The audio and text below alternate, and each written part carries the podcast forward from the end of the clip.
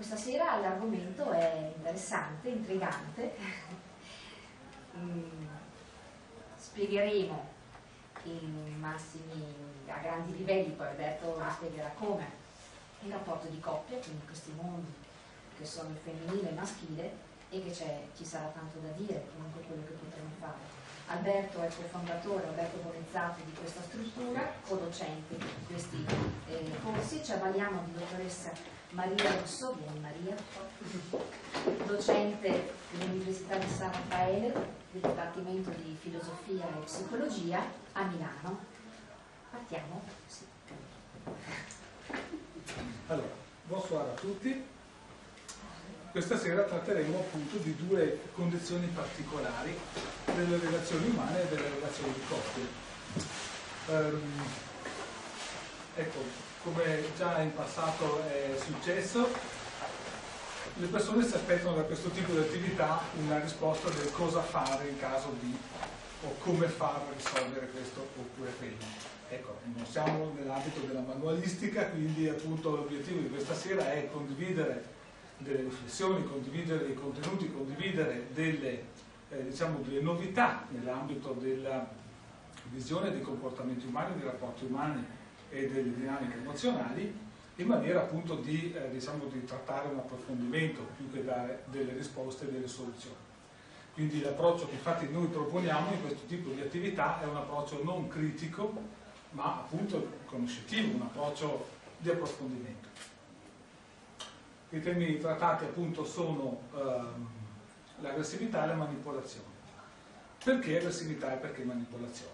Perché sono due temi su cui vige eh, diciamo, tantissima confusione, sono due temi intorno ai quali eh, diciamo, l'equivoco regna pesante, sui quali eh, c'è un sacco di moralizzazione, cioè viene additato come problema sia l'uno che l'altro, e che in realtà noi questa sera cominceremo a comprendere che invece parliamo di dinamiche che hanno una loro funzionalità e che se non le interpretiamo, non le leggiamo nei comportamenti in maniera corretta, eh, diciamo che si crea qualche difficoltà, perché appunto non riusciamo a comprenderne chiaramente la funzionalità e quindi anche magari a dismetterle, a elaborarne i contenuti e quindi anche volendo modificarli. Ma lascio la parola a Maria che ci dà due o tre coordinate, diciamo così, panoramiche sulla situazione. Sì, volevo fare una riflessione eh, intorno un po' alla visione stereotipata che c'è eh, dell'amore e del rapporto di coppia. E mh, volevo fare questa riflessione partendo proprio da eh, quello che si può trovare a livello di articoli pseudoscientifici ovviamente, oppure anche su materiale che possiamo trovare sui social network e capire quindi che cosa ci viene proposto ogni giorno in merito a questo tema. Innanzitutto oh, una cosa eh, di, cui, di cui mi sono accorta è che um, c'è una sorta di duplice visione irreale dell'amore. Da un lato infatti abbiamo la visione, potremmo così dire, positiva, dove c'è l'immagine per esempio del, soprattutto per le donne, il principe azzurro, dell'uomo giusto, e dall'altra invece abbiamo una visione soprattutto alimentata dalla nostra cultura, tanto dalla cultura cattolica ma anche da quella che è stata la maggior parte della letteratura occidentale, invece di una, eh, di una visione dell'amore legata alla sofferenza. Se noi infatti pensiamo ai più grandi modelli letterari che ci sono stati, ci sono stati proposti, Uh, pensiamo a storie emblematiche come quella di Tristano e Isotta, Giulietta Romeo, Paolo e Francesca, Abelardo ed Eloisa, tutte uh, rappresentazioni appunto amorose o legate a un amore impossibile, come nel caso appunto dell'adulterio, anche tutto il ciclo, pensiamo della tradizione cortese, Artù, Ginevra, Lancillotto, uh, oppure dell'amore che è costretto a sublimare, costretto appunto a essere semplicemente un amore vissuto a distanza, un amore per l'appunto platonico viene a definirsi, ed è per esempio appunto il classico di Dante e Beatrice, piuttosto che insomma tutta la letteratura del, del romanticismo si, si potrebbe trattare solamente vedendo questa, questa tematica. Quindi che cosa viene collegato in questa visione culturale? L'amore viene legato alla sofferenza. Questo in realtà non deriva solo dalla nostra cultura cattolica, ma ha radici più profonde, nel senso che la nostra cultura cattolica si è per esempio legata a quella che è la cultura tragica greca, dove per esempio nella tragedia quello che viene comunicato è che la sofferenza insegna. Questo, diciamo, è il principio fondante di tutta la letteratura tragica, cioè che l'individuo per crescere, per evolvere, deve passare attraverso delle prove che sono necessariamente dolorose. Ora, questo, diciamo, è uno dei più grandi equivoci che eh, ruota intorno al tema dell'amore, perché in realtà tutto quello che riguarda la sofferenza è in realtà l'opposto dell'amore. Eh, troviamo spesso, appunto, in post piuttosto che in articoli la frase l'amore e la sofferenza sono legati. In realtà bisogna distinguere cosa c'è eh, legato alla sofferenza, e spesso questi sono dei conflitti relazionali. Questi conflitti relazionali però spesso, come già introduceva Alberto, eh, vengono inquadrati in un'ottica solo morale. C'è un colpevole e c'è una vittima. Per esempio, mi è capitato di leggere, appunto, diversi articoli che rientrano proprio in quella forma di precettistica che qui vogliamo evitare, cioè l'idea che ci sia per esempio un decalogo o tipo i cinque segnali che lui ti ama, i dieci segnali che sei in una relazione matura. E, e purtroppo vedo che in realtà sono, sono delle risposte, presunte risposte che prendono molto piede, perché uno cerca di adeguarle un pochino alla, alla propria storia, e soprattutto um, vengono utilizzate nell'ottica di individuare qualcosa di patologico, per cui per esempio i cinque segni che tu sei la vittima di un rapporto malsano. Questo spesso è rivolto al pubblico femminile, che si sente appunto più nella parte di vittima che, che in quella di carnefice. Però appunto la lettura morale in realtà è deviante, perché non ci dice nulla del perché certe dinamiche vengono a instaurarsi, e questo lo vediamo appunto eh, nel, nel circolo di vittima e carnefice, ma lo vediamo anche in altre dinamiche che spesso vengono ridotte a semplici manifestazioni di carattere come l'invidia o la gelosia, e che invece appunto avrebbero lette, adesso vedremo con Alberto come, in un'ottica di funzionalità. Bene. Un'ottica di funzionalità, cioè è difficile trovare nella dinamica vittima carnefice una funzionalità, e invece oggi sappiamo che c'è. Ovviamente per comprenderla dobbiamo fare piazza pulita di tutto quello che è appunto l'impianto morale citato da Maria, in quanto eh, per capire la funzionalità dobbiamo capire il perché la vittima si trova a vivere in una situazione di vittima e perché il carnefice si trasforma in carnefice. Cioè è sotto gli occhi di tutti quanti rapporti, quante situazioni tese, complesse, però che vengono coinvolte le persone e non riescono a sganciarsene. Quindi né il carnefice riesce a sganciarsi dalla sua vittima, né la vittima si riesce a sganciare dal suo carnefice. Addirittura assistiamo frequentemente a situazioni nelle quali la persona, spesso le donne sono più vittime di questo, eh, vittima di una situazione, rompe la situazione, nel giro di un certo tempo se ne produce un'altra analoga. Cioè, situazioni paradossali, analizzate da un punto di vista cognitivo, razionale e logico, e quindi in questo senso andiamo a comprendere che c'è una funzionalità che forse sta dietro, sta in una parte, diciamo, nascosta, non nota, di quello che sono appunto dei dinamismi precisi che hanno un'origine precisa. Allora, in questo senso l'indagine che cosa eh, ci mostra? Ci mostra innanzitutto che Eh, il rapporto diretto tra quello che è una culturalità e quello che è l'effetto che questa produce nel nostro modo di vedere e rappresentare la realtà c'è e come. Quindi in pratica ehm, spesso assistiamo alla rappresentazione dell'amore col cuoricino spezzato o trafitto della freccia, quelle cose infantili finché vogliamo, ma sostanzialmente rappresentative e simboliche di una condizione che noi associamo. Una, allora, in pratica, cos'è che succede? Quando noi, ehm, diciamo, da bambini assorbiamo la culturalità, assorbiamo il modo di fare dei genitori, assorbiamo quindi tutto quello che sono appunto le dinamiche emozionali che nell'ambito della famiglia rappresentano lo schema strutturale su cui si sviluppa la personalità, abbiamo che appunto in questo schema strutturale, in questo modello emozionale che il bambino viene ad assorbire, eh, c'è anche il, tutto il dinamismo delle conflittualità, tutto il dinamismo della, del merito, della punizione e di quant'altro che più appena vedremo. Tradotto in altri termini, quindi, cosa significa? Che ehm, oggi sappiamo che l'individuo prende quel dato modello, quello stile di vita che ha acquisito da bambino e da adulto tende a riprodurlo.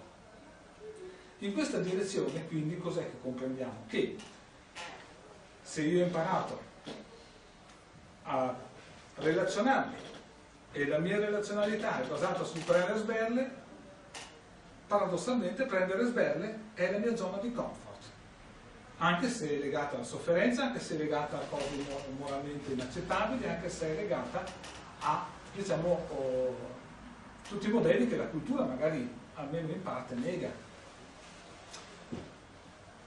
In questo senso quindi stiamo parlando di funzionalità, cioè una condizione che va assolutamente a trascendere l'aspetto morale, la giustizia, la salute, il benessere dell'individuo, ma va a ricondursi in una condizione di ripetizione, di riproduzione e di sviluppo, quando va bene, di un modello emozionale acquisito, a prescindere dalla consapevolezza di chi lo dà, di chi lo riceve, a prescindere dalla logicità, positività, distruttività e quant'altro.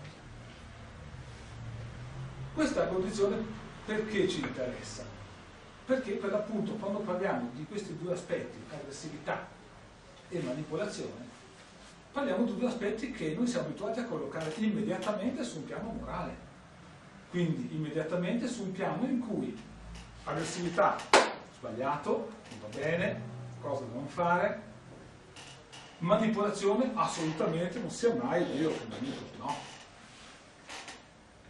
E in questo senso, dando una collocazione così univoca, così dura, così, diciamo, inquadrata in una visione colpevole dell'agire, il risultato è che noi non ci accorgiamo né di quello che subiamo né di quello che facciamo. Ora, inquadriamo, partiamo inquadrando un attimino quello che è il senso dell'aggressività. Aggressività appunto è un concetto che è importante che in questa fase distinguiamo rispetto ad aggressione. Quindi aggressività è un comportamento potenziale, è una dimensione nella quale l'individuo interagisce con la capacità di, di aggredire, ma la quale aggressione è, sarà postuma, postuma ad una serie di eventi. Aggressività quindi che cos'è nella sostanza, nel quotidiano, visto che non litighiamo tutti i giorni, mi auguro.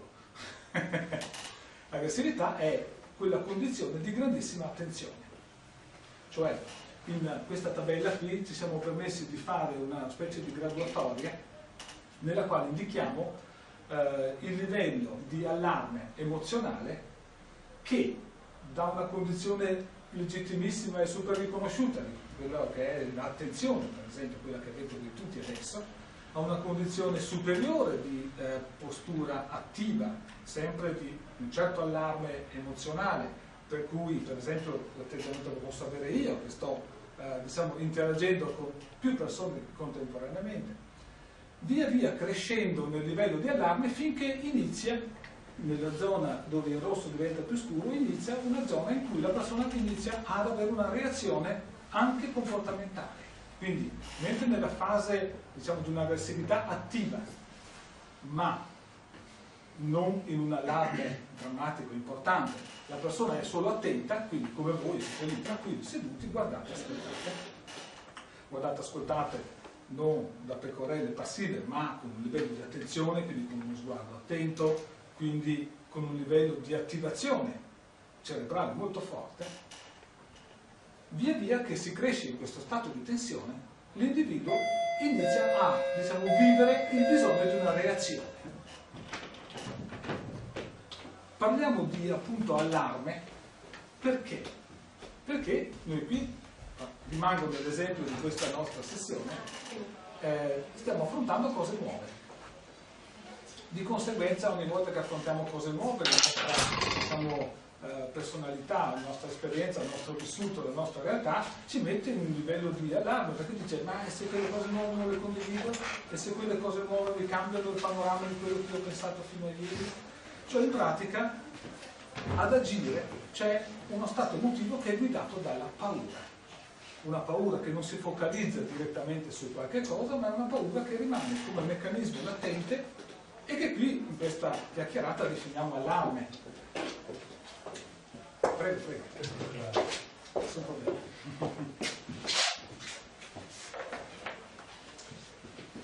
Questa dimensione, quindi, in cui questo allarme, per varie ragioni, può crescere di intensità fino a portarci ad, ad essere obbligati ad avere delle reazioni.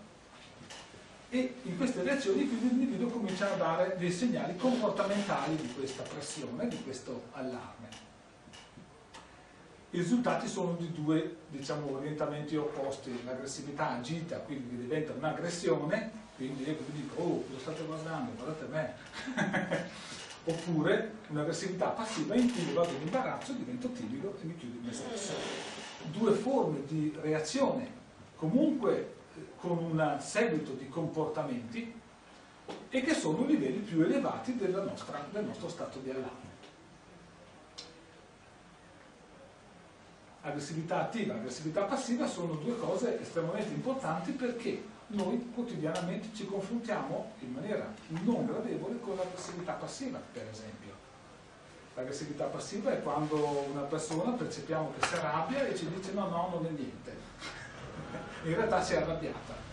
Quando eh, determinati dinamismi della relazione si, eh, si focalizzano su chi ha ragione in un dato argomento, ma non si arriva ad uno scontro, diciamo, agito, uno scontro, diciamo, che dia soddisfazione alle due persone, in cui si dicono anche quattro parolacce, ma che poi fanno a fare l'amore.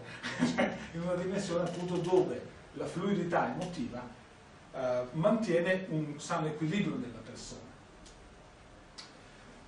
L'aggressività passiva è un fenomeno che ci interessa moltissimo, perché per l'appunto è la più frequente e produce eh, diciamo, reazioni, effetti, complicazioni forse più drammatiche ancora dell'aggressione agita.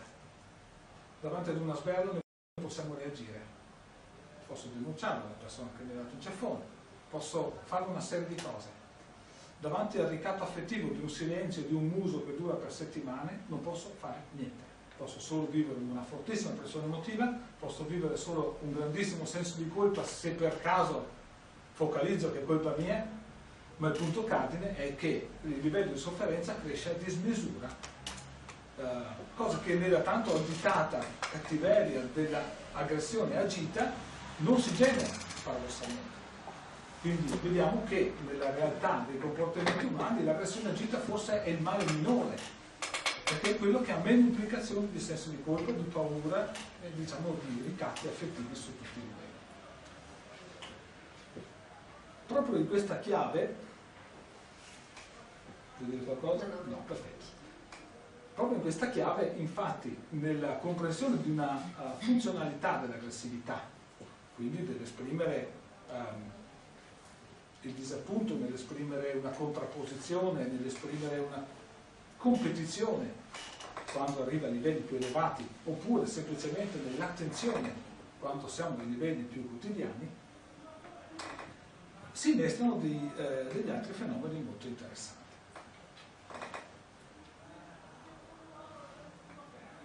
Apro una parentesi che dovevo dirla prima ma mi sono dimenticato, e cioè che l'aggressività fa parte di quegli elementi, de, diciamo quegli schemi emozionali che si imparano fin da bambini piccoli.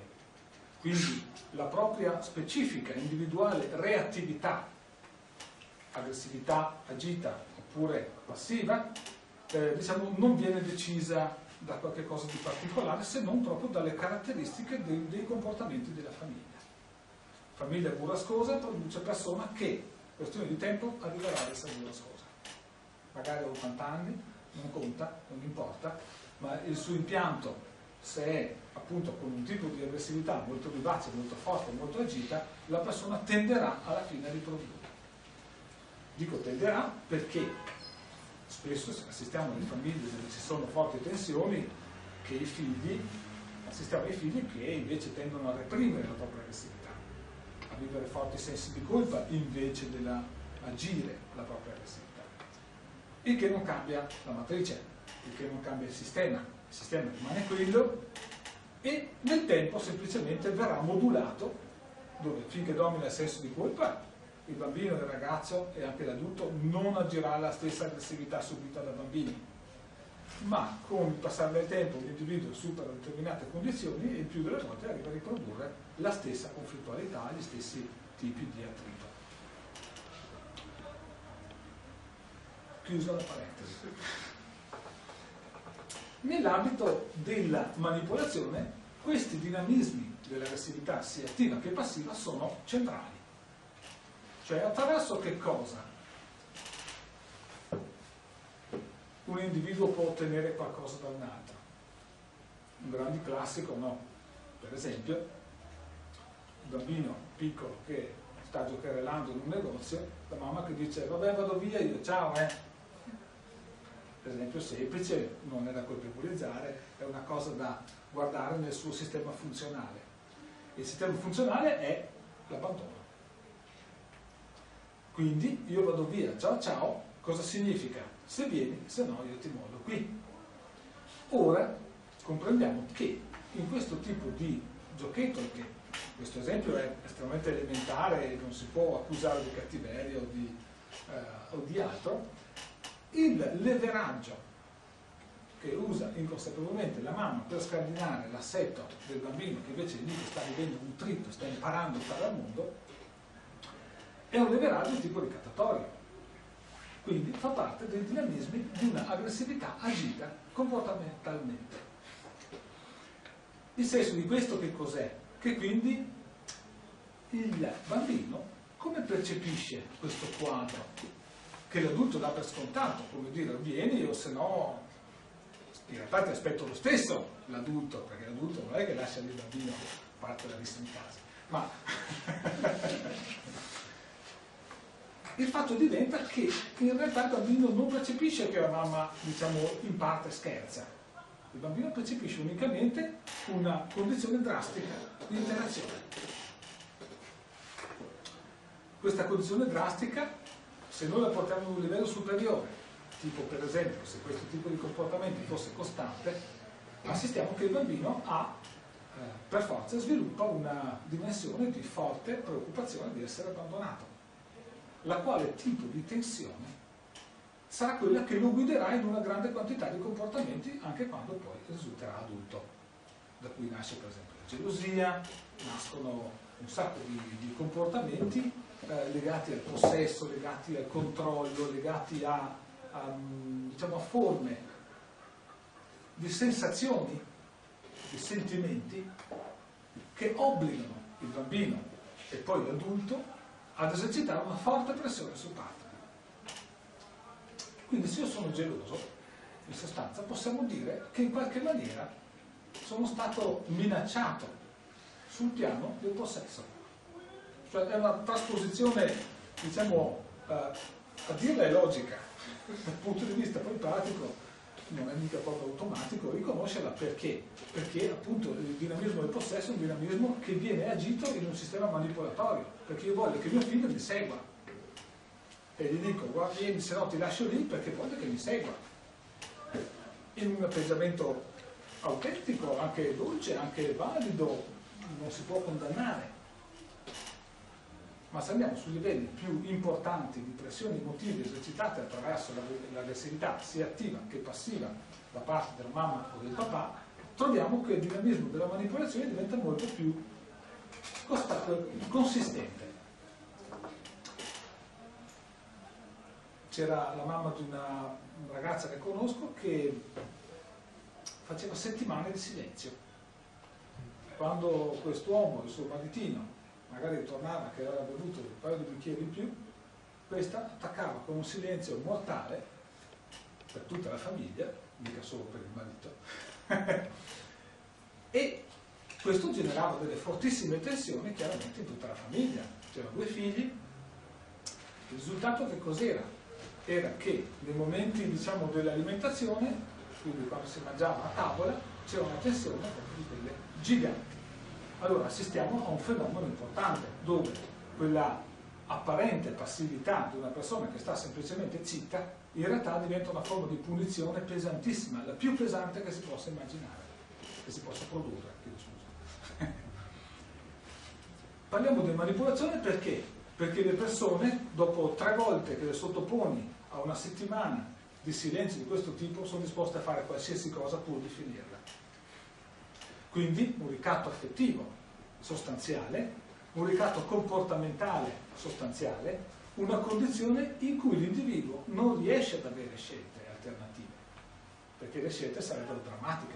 Tanto drammatica è la pressione a cui si viene sottoposti, tanto drammatica sarebbe la reazione a cui, diciamo, dover eh, rispondere, con cui dover rispondere. In altri termini, quindi, comprendiamo che un livello di aggressività, per quanto passiva, come una settimana di silenzio, che in realtà era di più, ma è soltanto una settimana per stare nella media, presupporrebbe una rottura del rapporto, cioè che il marito dica: cara moglie, io mi prendo un appartamento e me ne vado, perché appunto davanti all'intransigenza purtroppo non c'è mediazione. Assistiamo in questa chiave a un sistema in cui il maritino si vede vittima della moglie, però la vittima si vede moglie del marito. Perché? Perché il marito arriva a casa ubriaco e lei non vuole che lui torni a casa ubriaco. E lui dice: ma sono venuto due bicchieri, sì, ero un po' brillo, non ho ammazzato nessuno. Quindi in pratica avviene quella condizione mentale specifica in cui ognuno sostanzialmente poi si dà ragione. E ciascuno non si accorge che si è addentrato in un sistema di fortissimi livelli di aggressività e di aggressione, anche se passivi, e che in definitiva il gioco diventa che ognuno cerca di manipolare l'altro. Quindi il maritino, sia che cerchi di fare la pace, sia che non cerchi di fare la pace, comincia ad agire focalizzato sul cambiare il comportamento della moglie. La moglie, sia che voglia fare la pace, sia che non voglia, sia che qualsiasi cosa voglia, di fatto focalizza totalmente la propria attività relazionale nel cambiare il comportamento del maritino. E quindi assistiamo a un fenomeno di manipolazione spontanea, inconsapevole, ma perché inconsapevole non meno distruttiva. Perché in realtà tutta la nostra vita diventa focalizzata su un continuo altalenare di fortissime pressioni emozionali. Farei una parentesi su, su questo esempio, nel senso che cosa percepiamo? Che in realtà entrambi i soggetti alla fine sono convinti di vedere nell'altro qualcosa di oggettivo, cioè lui è così, lei è così. La verità, che spesso non viene colta all'interno appunto delle, delle dinamiche di coppia, è che ognuno vede l'altro attraverso una precisa lente di interpretazione, cosa che ci capita spesso nel momento in cui diciamo: i primi sei mesi andava tutto bene, poi è cambiato. Non è che è cambiato, il fatto è che noi ci abituiamo a vedere solo un certo tipo di cose, come eh, capita anche per altri, diciamo, sensi fisici e biologici. Noi possiamo cogliere solo un certo tipo di sfumature di colori, un certo tipo di sfumature di suoni. La stessa cosa accade quando noi conosciamo una persona, cioè noi ci approcciamo a questa persona appunto con una precisa lente di interpretazione. E per esempio un'altra cosa che spesso non ci si accorge di fare, e che richiama un po' l'accenno alla dinamica competitiva di cui tu parlavi prima, è che spesso, anche un po' sempre per cultura e per addestramento che purtroppo ce lo portiamo dietro un po' come, come ipoteca, ci poniamo in un rapporto di continuo confronto con l'altro partner, per cui il nostro valore dipende dalla misura scalare del valore che diamo all'altro, in un rapporto dove chiaramente c'è un vincente e c'è un perdente, dove uno dei due è superiore e l'altro è inferiore. Questo viene agito sotto moltissimi livelli che non sono neanche effetti macroscopici, a volte sono veramente delle microreazioni che è anche difficile comprendere. E in realtà eh, in questo dinamismo eh, viene ad accadere che la persona delle due che si sente maggiormente inadeguata attiverà tutta una serie di reazioni comportamentali e richiederà dall'altro risposte comportamentali per dimostrare proprio la propria inadeguatezza. Anche questa è una dinamica, diciamo, manipolatoria, però in senso negativo. Dalla pratica di attività sportive, alla, ai tentativi di insegnamento di attività manuali verso i figli, che vanno dalla cucina alla sartoria, pannefucci piuttosto che falegnamerie, martella chiodi e cose del genere. Eh, è frequentissimo assistere che i padri, inconsapevolmente, senza cattiveria, sono in competizione con i figli. Quindi la gara è di chi lo fa meglio. Quindi la gara è pulisci il garage, va bene, lo pulisco e sai che non voglio che sia pulito così, ti sei dimenticato gli angoli, cioè aspetti proprio comportamentali della massima spontaneità che tutti riteniamo normali, ma che non dobbiamo dimenticare che esercitano un X livello di pressione. Ora, la questione non è se è giusto o non giusto esercitare pressione, la questione è se me ne accorgo e se comprendo quanto l'altra persona la sta soffrendo questa pressione. Cioè, il pretendere una performance è una richiesta legittimissima. Io posso chiedere di piazzarvi e di ballare. La differenza è il comportamento di risposta. La differenza è se io mi accorgo della pertinenza o dell'assurdità della domanda. Cioè, nel senso quindi di comprendere che la reazione e la relazione sono reali in quel momento e non sono oggettivati. Sono un sistema di stato emotivo mio che va ad interagire con lo stato emotivo vostro. Questa è la chiave, diciamo, più importante di questa lettura che stiamo attuando sui dinamismi dell'aggressività e sui dinamismi quindi della manipolazione. Perché? Proprio perché sono dinamismi che, di cui siamo intrisi nel nostro comportamento, perché ognuno di noi ha avuto un'educazione che ha questi caratteri culturali, perché ognuno di noi ha avuto un'educazione nella quale alcune cose non sono state sviluppate, dalla sessualità piuttosto che alla managerialità, all'imprenditorialità, cioè la capacità di essere autonomi sul lavoro. Quindi sistemi che, a prescindere dalla bontà dell'educazione, l'individuo si può trovare senza quel tipo di esperienza. Davanti alla lacuna esperienziale ovviamente l'individuo si troverà a dover avere un aumento di tensione, un aumento di attività e sviluppare un'esperienzialità. Quindi le nostre lacune sono una cosa, il come queste poi diventano comportamenti specifici è la parte da imparare a leggere, imparare a guardare.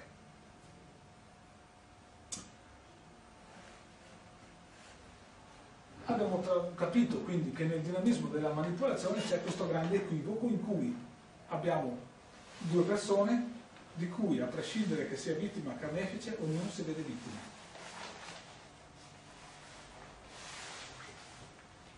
E uno dice, ma che senso ha che tutti e due si vedono vittime? Il senso funzionale è che intanto nessuno dei due se ne accorge, perché appunto ognuno si vede, diciamo, in un contesto dove si sente non compreso, semplicemente magari.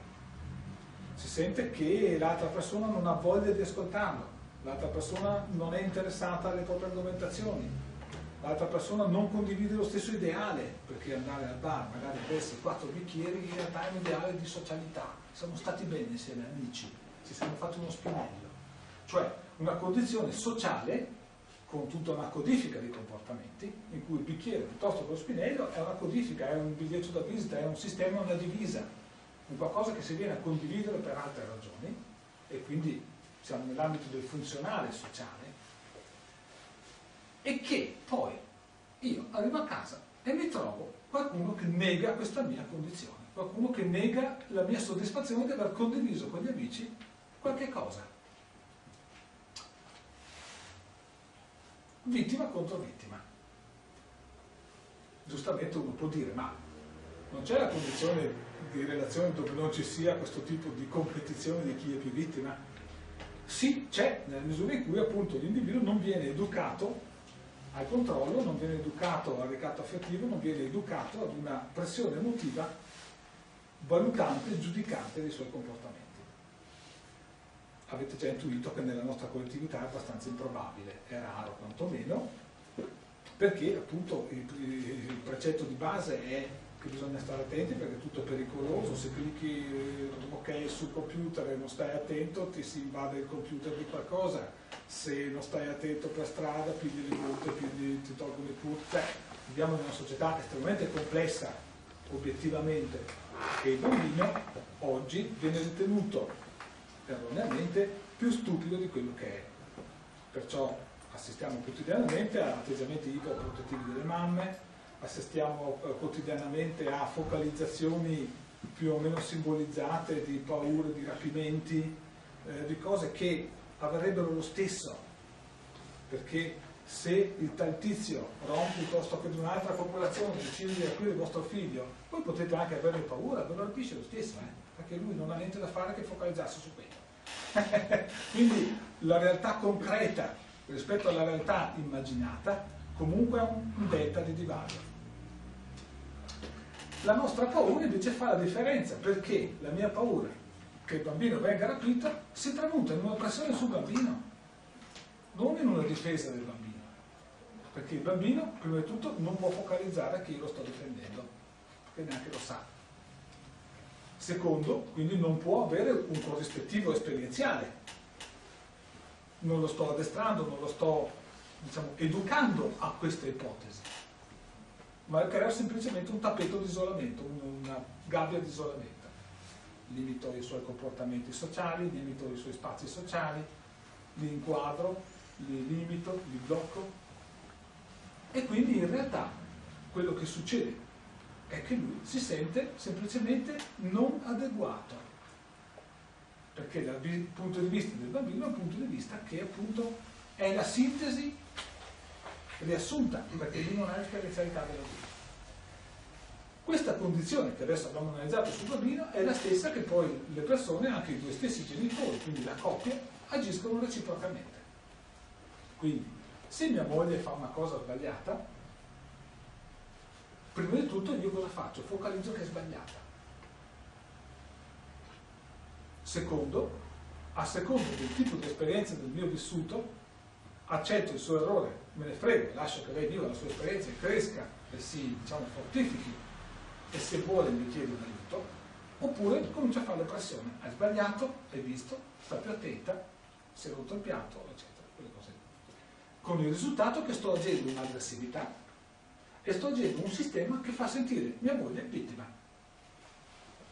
Ovviamente secondo voi, quando mia moglie si sente vittima, è contenta? No. Quindi cosa fa? Appena può, contrattacca, generando quei fenomeni quotidiani di una, di una conflittualità che entro certi limiti noi riusciamo ad accettare e sopportare, e questi limiti sono la nostra esperienzialità. Se la nostra esperienzialità prevede dei limiti di pressione superiore, entriamo nel dinamismo della manipolazione e dell'aggressione, e quindi di fenomeni dell'aggressività, diciamo, scomposti, quindi che ci fanno stare male sul serio.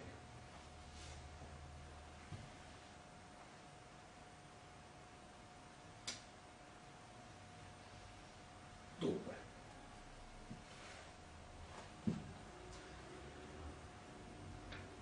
quando parliamo quindi della coppia, parliamo di un sistema che, come già accennato da Maria, si struttura uh, su una grande complessità di fenomeni, che vanno da, dall'agire degli stereotipi, perché per normale fin da bambini si viene martellati che quello è il sistema, giusto o non giusto qui non ci interessa, da adulti, via via che si cresce, si è obbligati a fare quella data cosa, pena è sentirsi non normali. Il sentirsi non normali è una forma di ricatto affettivo, perché in definitiva la collettività cosa si dice? Se sei normale, bene, trovi un lavoro, eccetera, eccetera. Se non sei normale, eh, cominciano i problemi. E chi induce questo? Il genitore sul bambino. Siccome tutti siamo stati bambini, tutti facciamo i conti con questa cosa. Il rapporto sentimentale è quindi un qualcosa dove noi ci troviamo ad agire in maniera, nella maniera più profonda che possiamo, quello che è la nostra identità, la nostra identità esperienziale, la nostra identità comportamentale, e la nostra soddisfazione. Su questo termine avverto un bel casino, perché soddisfazione noi lo pensiamo come qualcosa di positivo, invece è proprio in seno a come noi siamo stati educati a sviluppare comportamenti più o meno aggressivi, in base a come noi siamo stati addestrati a, diciamo, a reagire, a guidare i comportamenti altrui, noi ci troviamo che nel rapporto sentimentale abbiamo un blocco che totalmente sui livelli più profondi questo tipo di addestramento, questo tipo di educazione. Allora, come dicevo all'inizio, se io sono cresciuto a sberle, le sberle sono il mio comfort. Il risultato è che quindi nella situazione amorosa l'individuo si ritrova ad agire in maniera ancora più stretta sul binario, un tipo di modello comportamentale, emozionale e quindi relazionale di cui non solo non è consapevole, ma non è neanche colpevole, obiettivamente. In pratica, quello che dicevo prima, riproduco il modello in cui sono cresciuto. Quindi paradossalmente risulta rassicurante una situazione di malessere. È il motivo per cui, appunto, prima Alberto citava il fenomeno per cui esco da una relazione patologica e subito mi rimetto in un'altra che, appunto, formalmente ha esattamente gli stessi, le stesse forme, insomma. E questo proprio perché finché, diciamo, non si elaborano quelle che sono le emozioni in gioco e si dà, appunto, solamente una lettura di buono, cattivo, giusto, sbagliato, io non riesco a uscire da questo circolo vizioso. Bisogna andare a capire, appunto, quali sono le dinamiche della paura e le dinamiche emozionali più profonde. Esattamente, senza collocarle in una condizione morale di positivo o negativo, perché appunto abbiamo capito che non è su un discrimine di questo tipo che noi facciamo le scelte, che noi ci troviamo a vivere e a comportarci. Nelle dimensioni stereotipe dell'amore c'è dentro di tutto, dalle lamentele al vittimismo, alle forme sadomaso, dalle più cattive alle più perverse.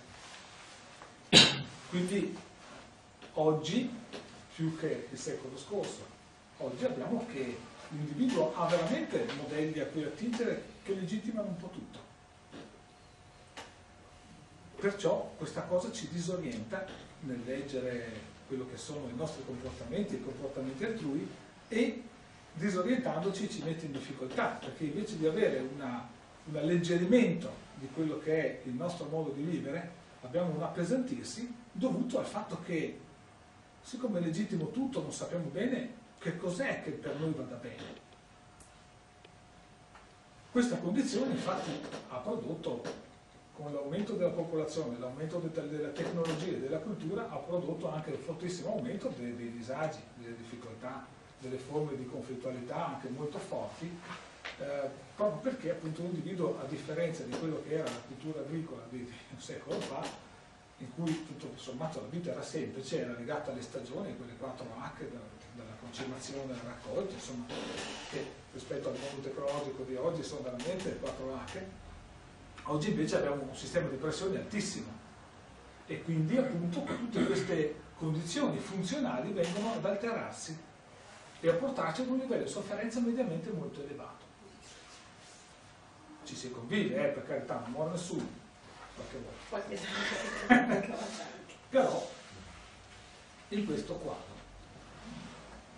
Quindi dobbiamo eh, rinnovare un po' il nostro modo di guardare questi elementi delle relazioni umane nell'ottica di andare a vedere eh, più che una ricerca di un problema e le cui possibili soluzioni di conseguenza, alla ricerca di una comprensione di cosa accade veramente nel mio comportamento. E il veramente non è un aspetto, diciamo, eh, astratto, è un aspetto semplice, dove se io alzo la voce voi avete un allarme. È una cosa semplice. Quindi un sistema causa-effetto di cui non c'è una cosa giusta e una cosa sbagliata, ma c'è che si esercita una pressione, l'altra persona si sente sotto pressione, è di un'elementalità quasi sconcertante, proprio perché così elementare non è mai stata considerata seriamente. Però oggi, un po' con le neuroscienze, un po' con diversi approcci molto più estesi nella eh, individuazione delle catene azione e reazione, oggi appunto si è tornati a comprendere funzionalmente che determinati aspetti ci sono perché sono stati imparati e vengono riprodotti. Io mi fermerei qui, dimentico qualcosa? Do, domanda? Forse potremmo dire due parole sulle, sulle fasi di potere all'interno del rapporto di coppia, cioè dove appunto in una prima fase c'è sempre un accomodamento del partner. Sì, beh, um, è abbastanza intuitivo che in una coppia c'è sempre un soggetto dominante e un dominato, nel senso che um, non come valutazione sulla personalità, ma come dinamismo relazionale nel quale ognuno accetta, diciamo, di essere seduto su una sedia e non sull'altra. Nella relazione amorosa questi ruoli ci sono, hanno delle interscambiabilità, quindi per esempio nelle dinamiche del proprio entourage sociale domina lui piuttosto che lei, nell'entourage invece privato domina lei invece lui, cioè per questo, in questo senso non è una valutazione sulla personalità, ma è un dinamismo anche questo funzionale, compensativo di quello che sono le individuali abilità.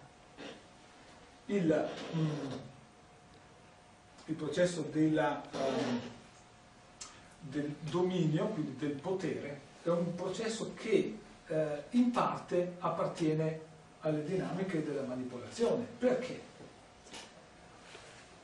Perché in definitiva a me chi me lo fa fare di sbattermi su una cosa più brava mia moglie? Lo farà lei, così lei se fa delle cose meglio di me, le, cioè scusa, se io faccio le cose meglio di lei, lei lascerà che le faccia io se il nostro rapporto è equilibrato. Se il nostro rapporto è competitivo, no, saremo lì a romperci le scatole tutti e due. Eh, questo l'hai sbagliato, eh sì, ma hai sbagliato anche tu. In un appunto tipo di rapporto che per forza tende a confluire verso la conflittualità, quindi a portare gli stati di allarme sempre più in su. Si chiama anche competizione, che uno quando la agisce non la riconosce ovviamente, perché non ce l'hanno insegnato, perché non è cultura che ci siano questi dinamismi, eh, soprattutto è meglio stare zitti, perché quando si affrontano queste cose nella relazione di coppia la risposta è va bene, allora non dirò più niente.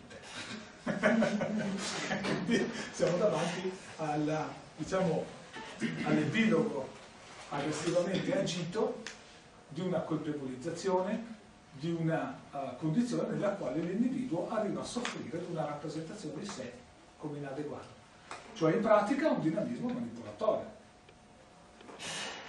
C'è anche da dire che purtroppo oggi abbiamo un'idea della competizione che ci è stata venduta come fenomeno positivo e di crescita, quando invece è uno dei fenomeni più di pressione che, che siano mai stati esercitati, e in realtà non, diciamo, non auspica assolutamente una crescita dell'esperienzialità individuale, ma anzi c'è un aumento della paura, per cui io continuo a confrontarmi con l'altro e a uscirne sempre inadeguato. Quindi... a prescindere che l'altro mi faccia veramente sentire inadeguato. Sì. Perché sono fenomeni che l'individuo produce un po' per conto suo, si fa il suo film. Mm. Cioè se io penso di non essere capace di parlare in pubblico, il risultato è che mi faccio il film e vado in ansia una settimana prima. Cioè in un quadro dove appunto la funzionalità del modello emozionale agisce a prescindere dalla realtà, non agisce in legame diretto con la realtà.